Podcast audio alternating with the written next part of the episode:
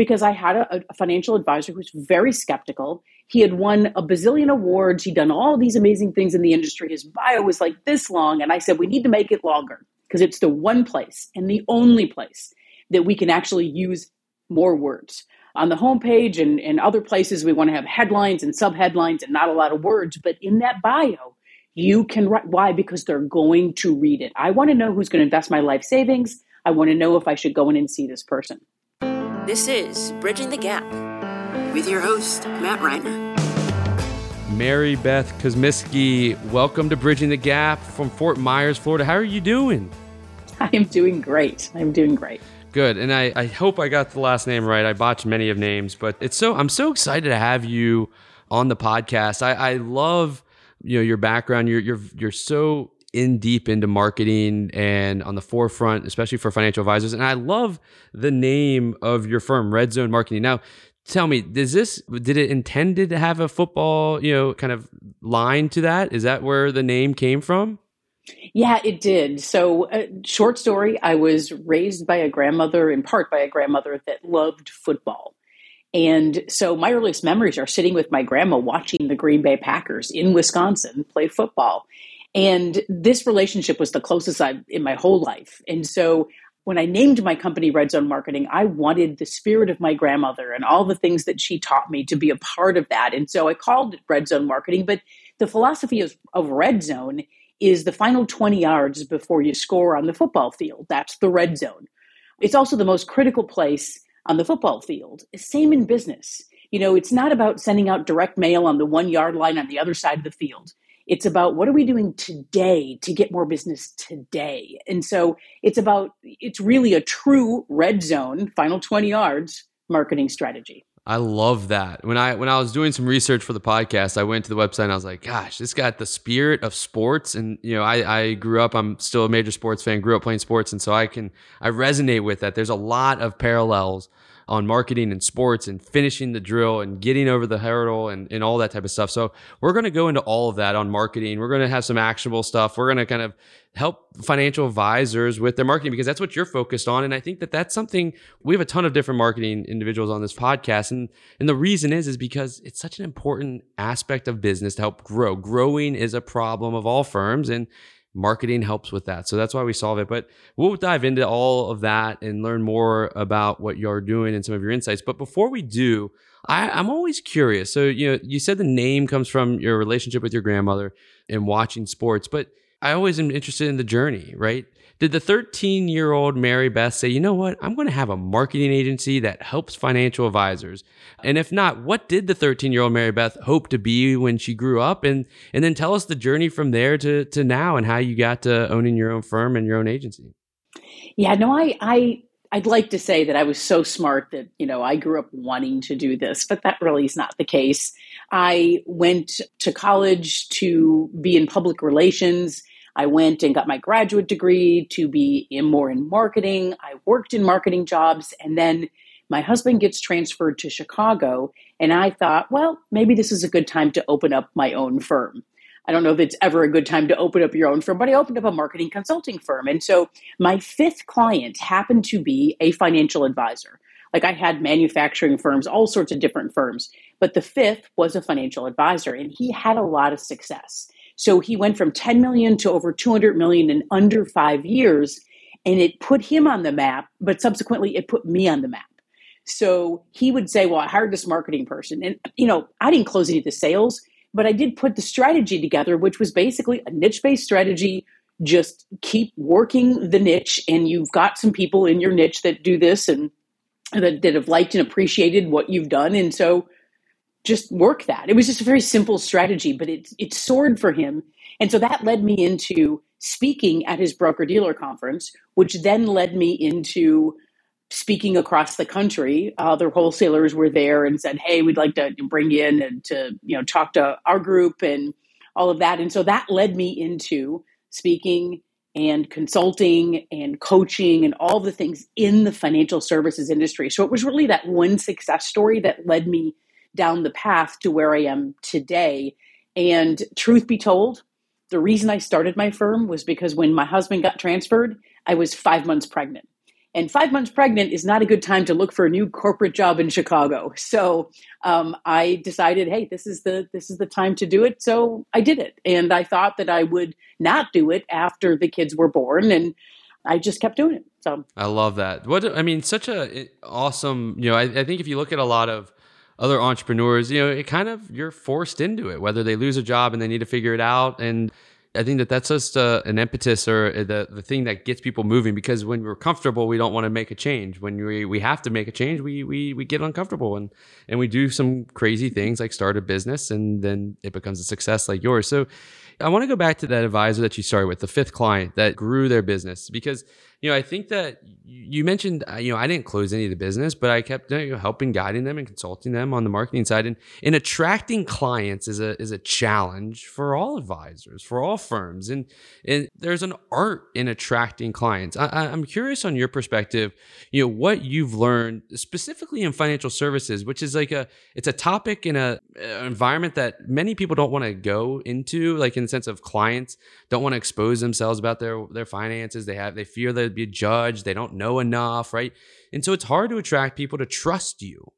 How do you see or have you seen advisors do it well? And then where are those areas that advisors don't do it well that that they may be blind to that they're missing the the boat on on that side? Yeah, see, I think there's a key thing at the core of what happens with financial advisors and marketing. And I'll explain it this way. So there's this big disconnect there is your clients, so a financial advisor's clients, they love you. They know how great you are. They know all the amazing things that you've done for them. You helped them buy a second home, retire early, fund the grandkids' college education, all of these amazing things, right? Your clients love you. Your prospects, on the other hand, think that you're going to try to sell them something. And so there's just, it's a crazy thing because how could you have one group of people that loves you and thinks you're great, and the other group of people has absolutely no idea what your intentions are and are skeptical from the get go. And I don't know any other industry that's like that, but this industry is for sure like that just because of bad actors in this field over years, over the time, and you know, insurance agents that are trying to sell somebody something, and um, you know, people getting bilked and things like that. But for the most part, the financial advisors are really amazing in what they do. And so, what we have to do as financial advisors today, you know, you're going to get referrals. You know, that's going to be the main way that you bring in new business. But we have to let our prospects know the little secret that your clients already know. We've got to give them a view of you. And, you know, when a prospect says, Well, I chose to do business with you because you have a CFP, unless they're a really unique being, that is just simply not the reason because the reason is, and we can give all these factual reasons, well, well, you know, you've been in the business for a long time and you've got a CFP and you've done these things. But ultimately, it comes down to this I like you and I trust you, and I think you're going to take care of my family if I'm not around. And at the end of the day, that's what it is. And so when you ask a prospect, why did you, you know, wh- why are you considering talking to this person? Or you ask a client, why did you decide? They will give you an answer. They will give you the logical answer, not the intuitive answer. And we make decisions based on intuition. And so we have to, as financial advisors, with our marketing, um, open the door to who we really are as people, as individuals, as a team, as our culture. And we, we've got to let people know about who we are. And so that's one of the big marketing things. Like if you put a LinkedIn post on LinkedIn, just uh, the market's going down, here's why we think the market's going down you'll get zero likes on LinkedIn and you'll think, well, what, you know, I, I posted this great post. If you post uh, something about a birthday party you had in your office for one of your staff people, you'll get hundreds of likes and shares and all these kinds of things. And you think, wait a minute. See, this is a relationship business. This, this isn't a, I mean, we can get all the tools that a financial advisor has someplace else. If we're if we're smart enough to figure it out, we can find how to um, distribute money at uh, retirement. We can figure out there's app for that, right? We can figure out how to do cash flow management, budgeting, all the things. We can figure out even how to do investing strategies pretty well. But what we can't figure out is how to control what we are doing as individuals. And we need that relationship side to help us with that. And so it's all about the relationship. It's all about who this person is. And sometimes that's the last thing somebody shares. So I, I think that when we say we get marketing wrong, and I'll talk to advisors and they say, I don't do any marketing. Do you get referrals? Yes. Do the referrals convert into clients? Yes. And you're doing some marketing. You must be doing something because we know they're going to your website and you're doing something and something is working. What about how, you know, how about we take that to the next level and figure out how we can do more of that? there's so much to kind of unpack there all so much good stuff in, in, that side because you know there's this element that over encompasses all of that of this you know logic versus emotion which you also talked about in a video on youtube about you know your value proposition versus what they need versus what they want right? And with clients like once they're a client they're going to give you that logical answer because they don't really remember the emotional decision because that's the subconscious that's that's making that decision that they don't remember. So then they're going to go point to something logical. And then what advisors do is that they then take that insight and that answer and then they're like okay well that's why they chose me. So i'm going to go and market that. Like i'm a cfp i'm a fiduciary no prospect cares about that. They have behavioral, right. emotional, psychological needs and wants that need to be met. But that means that advisors have to move from being analytical to being emotional and vulnerable. How do we move them to them talking about themselves and how great they are, not in an egotistical way, but in a vulnerable, empathetic way, so that the other prospects can really see who they are? How do we get there in that way? Yeah, I mean, the best way to do it, we know statistically when someone comes to a financial advisor's website, they will spend approximately one minute and 30 seconds on the site, the entire site. And that's where they're going to determine whether or not they want to do business with this person in one minute and 30 seconds. But in that time, they will go to the homepage and then they will go to the bio page because they want to see who is this person that I'm going to meet with. And so the bio is really the secret sauce, right? Because that's where we're talking about who we are. We've got to build our credibility and talk about awards and credibility in terms of uh, you know the different certifications we might have and where we went to college and things like that.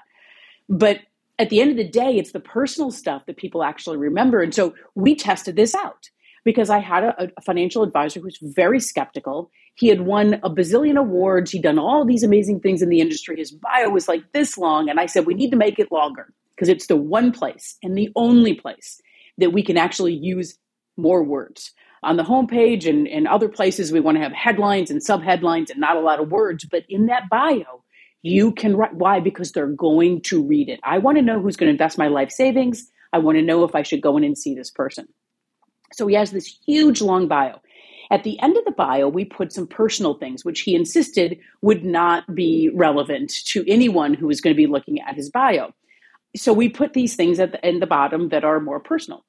And then we did a focus group and we had people sit and read the bio and then tell us what they remembered from the bio. We, you know, they knew they were in a focus group, but they they read the bio and then we said, okay, so what did you remember about that? And to a person, they remembered one thing first and then lots of other things. But the one thing first was that he has a cat named Oscar. And you know, when when they when we had person after person remember this, we're thinking, why are they remembering the cat when this guy won like all of these awards? He's top of the top. But this cat named Oscar, because we might have a dog or we might have kids also or we might have whatever it is and we're connecting on the personal side because i can't connect with you i don't have any similarities to a cfp or a cpa or that you have some financial you know certification with these letters behind your name i don't really know what that is but what i'm ultimately looking for is somebody that i think i can relate to and anybody that has a cat named oscar i think i could probably relate to them i mean who knows the thought process behind it because we didn't get into any psychological analysis. The only thing we did is, what do you remember? And they remembered that. And we've done this before in other situations where we've written a bio out for someone. And at the bottom of the bio, we include all this personal stuff that the advisor does not want to include because that's not relevant.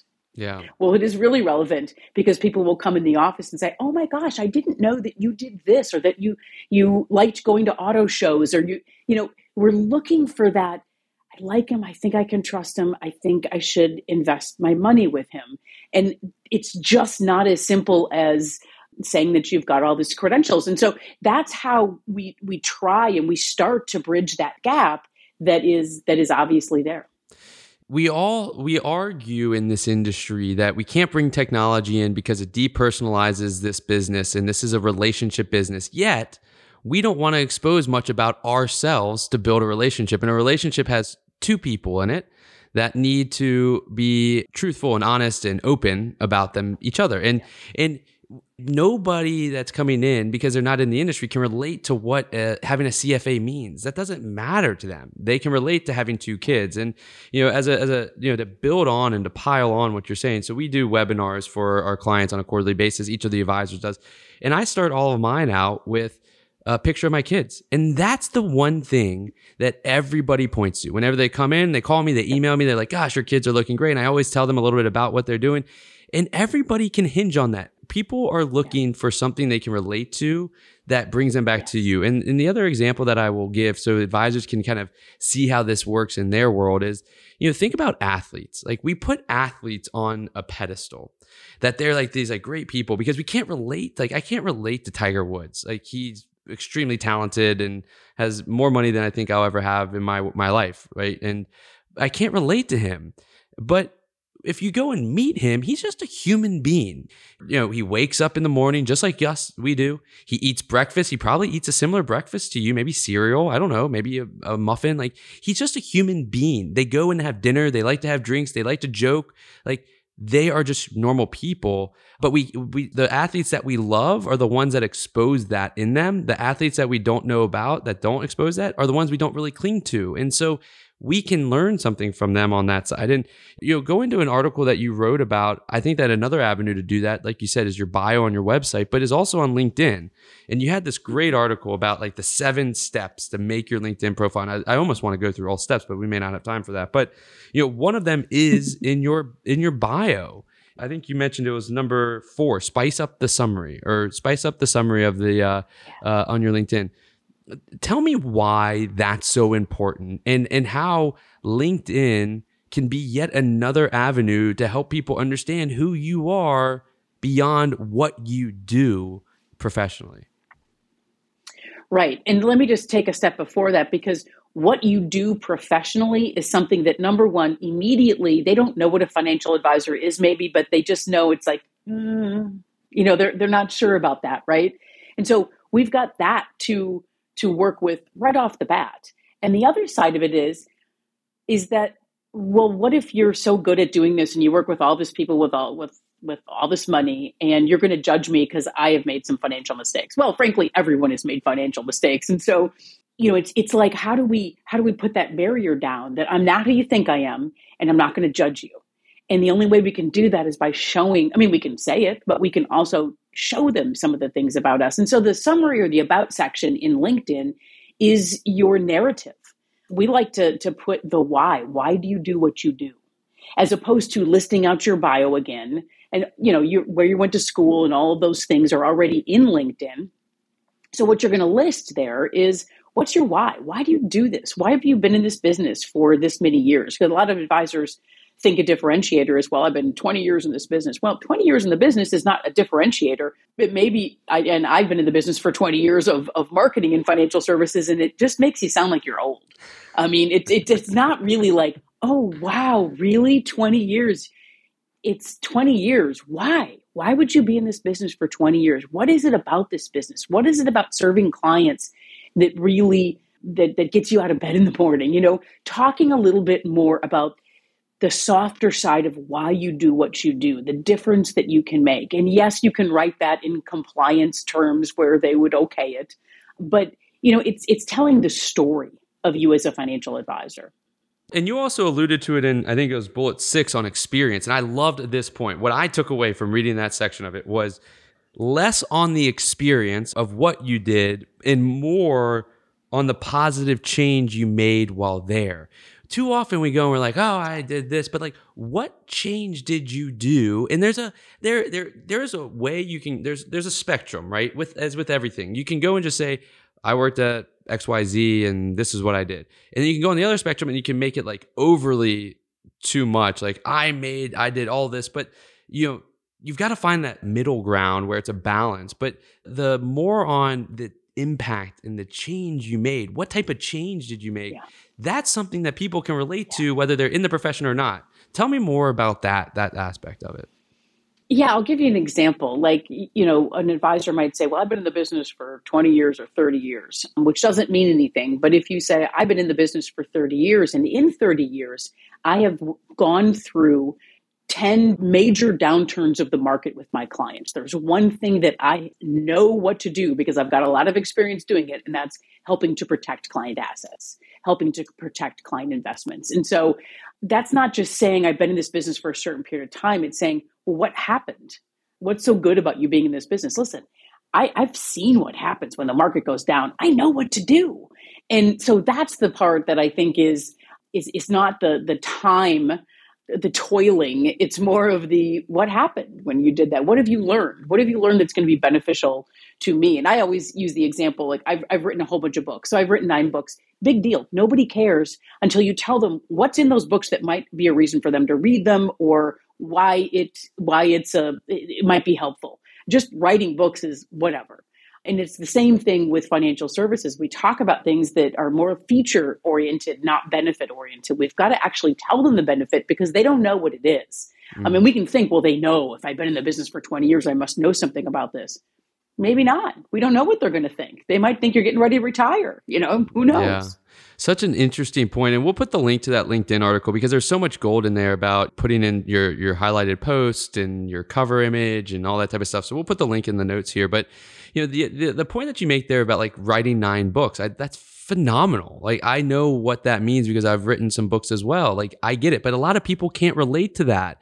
They don't know that what that does, right? You, we have to think about the counter side of it. Being on the other side, it's like, wow, this person is so far out of my league that I don't even want to talk to them because like I feel like I'll be judged. Like I can't even meet their expectations or or they're going to be so expensive because like they're so popular because they wrote nine best-selling books like there is a, a, another side of it but too often advisors think that they're going to interpret it the way that they intended and that's just not reality and and so softening that and understanding what is in it for them is, is there one thing i want to go back to though that you were talking about is is regarding this idea of prospects think you will sell them something that is a negative thing that's happened in our industry from day one.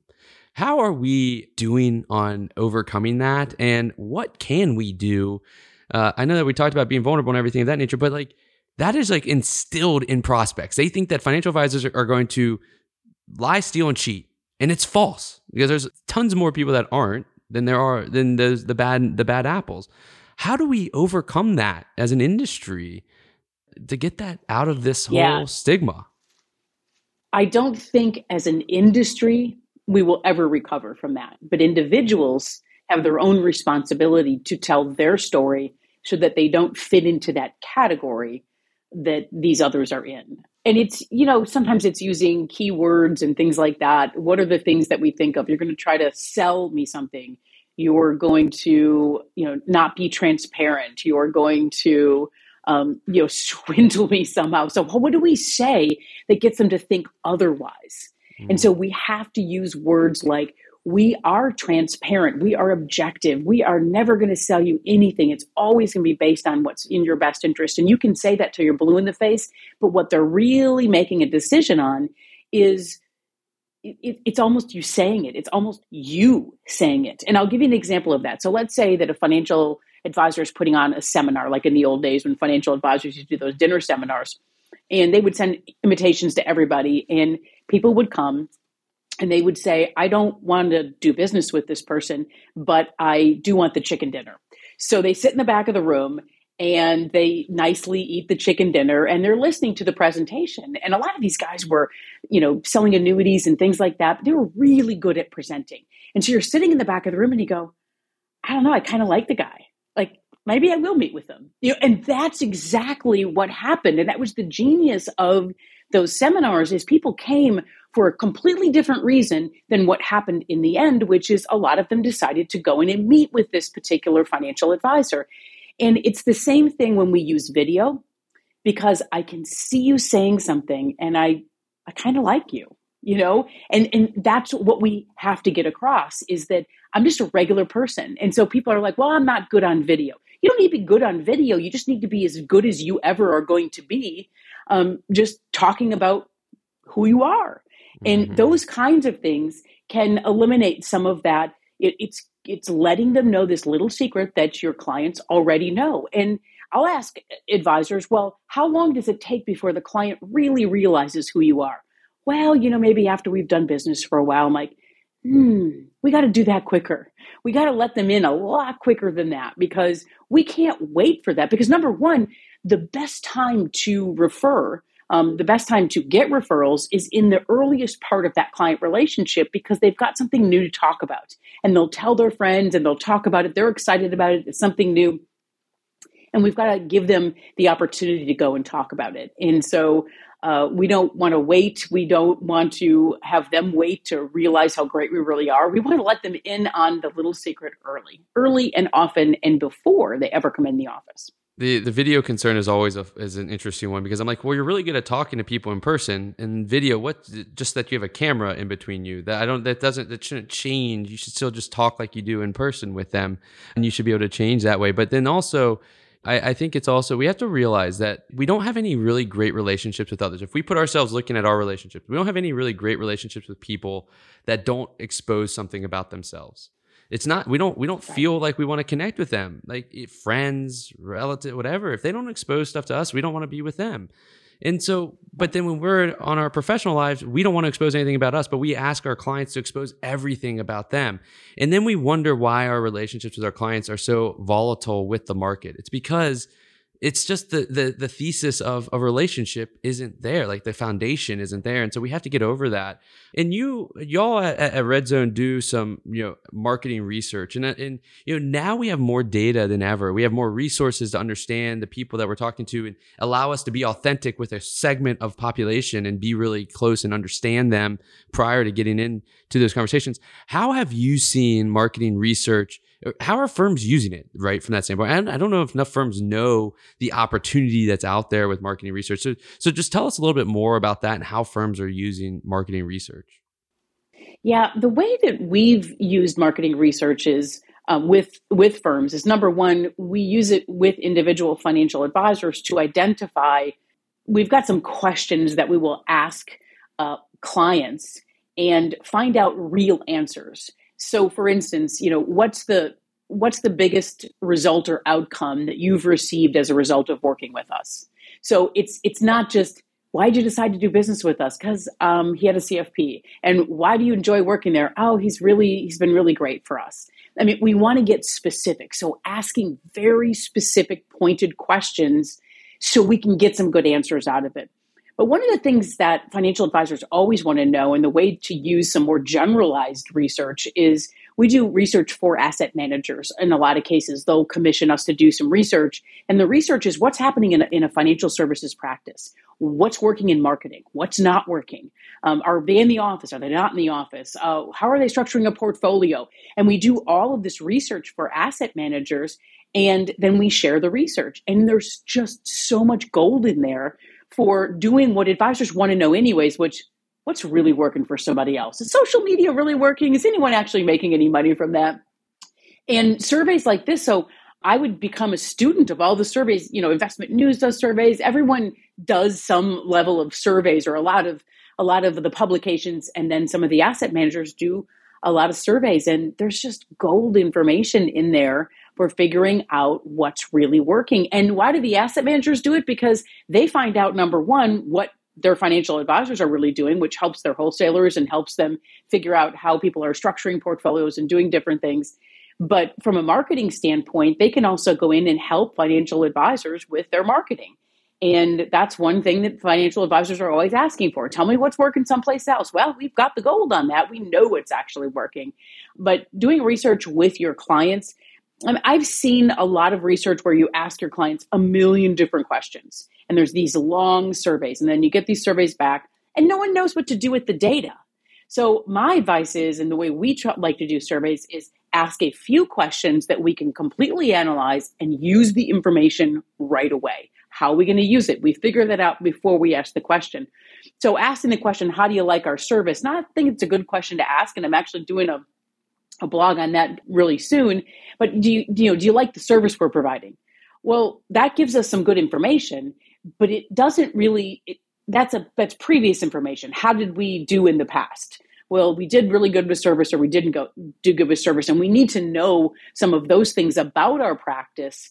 Uh, but we've got to be ready to make changes when we do any kind of research you said something there about you know we know what works and what doesn't. And and also i love the idea of using fewer questions and also having an understanding of what you want out of it before you ask the questions. Too many people ask questions and then try to figure out what to take from that.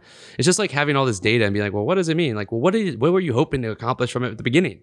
But I'm curious. I'm going to ask the golden, like just the silver bullet question. Like we talked about referrals are like a, our main source of new business for firms what else is working? What channel works the best? LinkedIn, Facebook, Twitter, you know, direct mails. What channel works best? Give us the answer that makes everybody grow to a billion right there.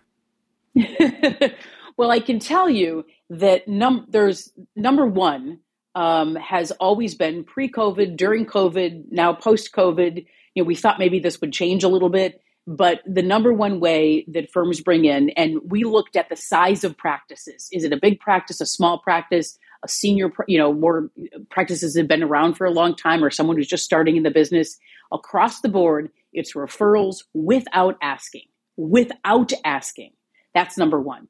Number two is referrals because you are asking and with COIs. So you're asking either your clients or you're asking your COIs, other professionals. That's the second way. And that was consistent pre COVID, during COVID, post COVID. It's just been the same. And then the final, or not the final way, there's lots of ways, or I think we, we categorized 80 different ways of bringing in new business. The third way was email marketing. And you go, really? But that was pretty consistent. During during COVID, it shifted a little bit, but email marketing has always been up towards the top when we've been doing this survey. And what does that really mean? So it means keeping in touch with your prospects and your clients via email. And we go, oh my gosh, people get hundreds of emails, but it's still working more than some of the other things. Um, the fourth thing is LinkedIn. So, and we just recently did this in February of 2023. So that's our most recent study that we did, comprehensive study. And LinkedIn was was number four and then after that it, it kind of parses out. And we can look at again what what are the biggest you know growth uh, firms doing and what are how are they bringing in new business? And that's how it is.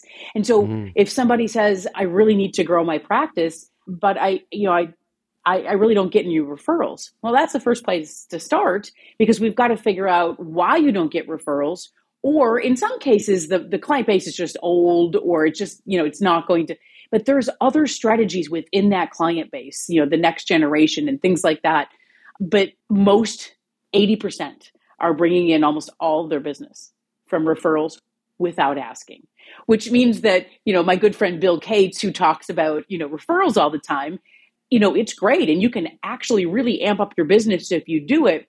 But the referrals, uh, unsolicited referrals is the number one way. And so we look at that and go, well, it's not the act of referring stand alone because everybody gets referrals for the most part.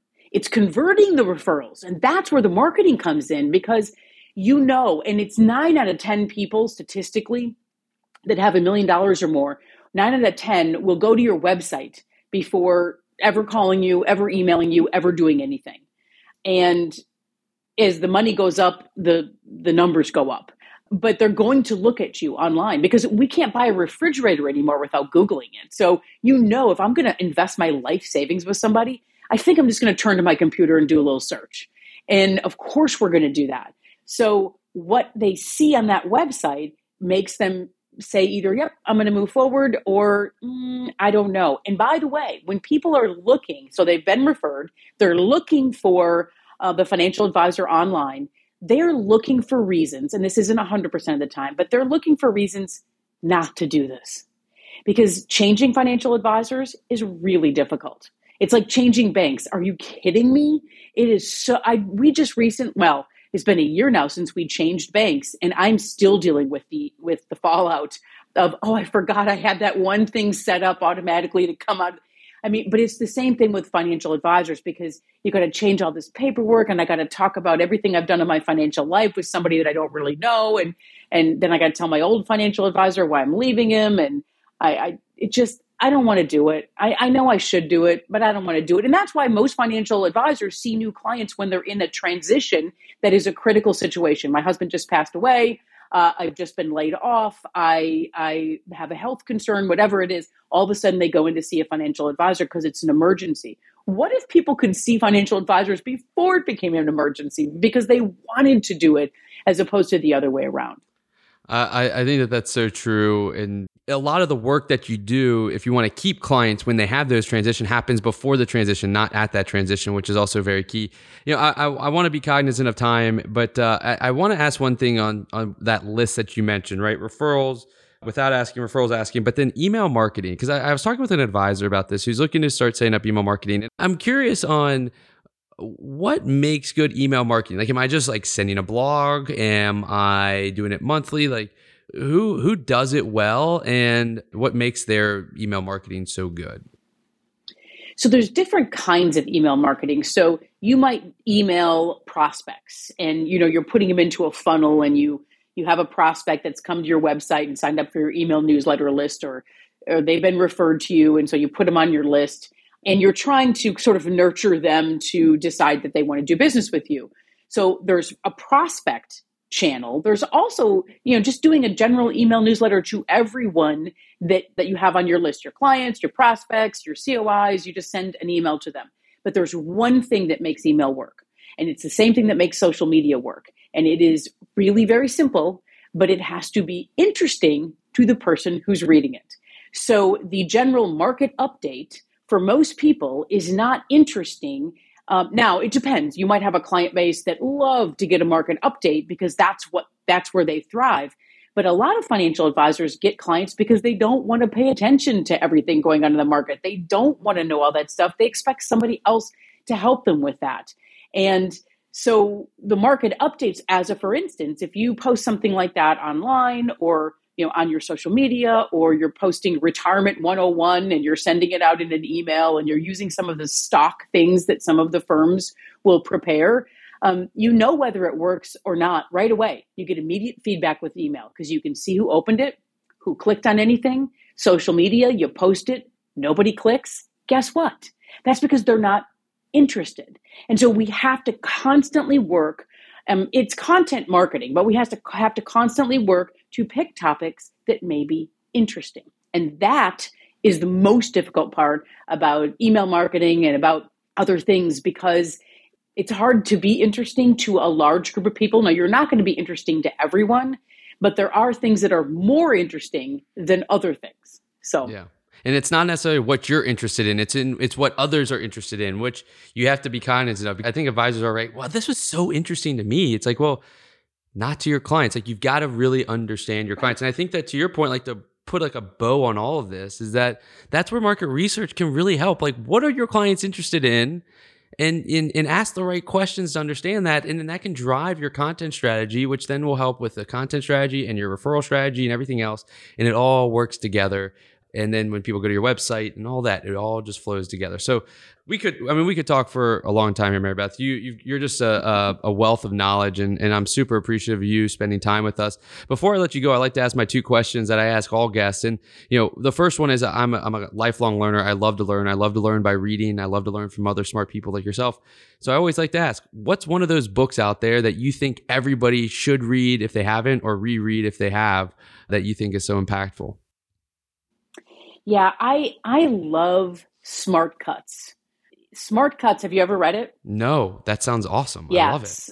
Smart Cuts is such a great book. It's a book that talks about shortcuts to success. And who doesn't want that, right?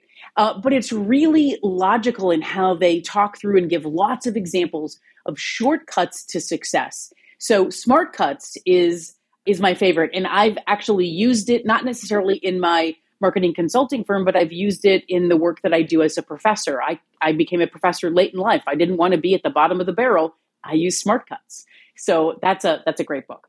I love that. I'm going to go check that one out. Shane Snow is the author. Shane Snow. Okay. Smart cuts. That's awesome. And the last question I always like to ask, you know, we talked about a ton here, right? And a lot of it's actionable, but you know, in an ADD world, it's hard sometimes to remember everything. So, what is one piece of actionable advice from our conversation here today that you hope everybody takes away and then that they can go implement tomorrow and be better? Yeah, I would say think about closing that disconnect and sharing more about who you are as an individual that your clients already know about. Let let the little secret out of how great you are uh, by offering more about yourself. I love that. Maribeth, you are amazing. Thank you so much. And I know that other people are going to want to get in touch with you, continue to follow you, maybe work with you. So, what's the best way for people to engage with you in, in Red Zone? Yes, you can, very simple, go to redzonemarketing.com. Redzonemarketing.com. And I will vouch for that website. I went and it's amazing. So much value on that website. So go check it out. Maribeth, you are gracious. Thank you so much. And keep doing the good work that you're doing to help advisors grow. And uh, thanks for spending time with us here on Bridging the Gap. Thank you. Thanks for tuning in to this week's episode of Bridging the Gap. Don't forget to give us a rating and let us know what you think.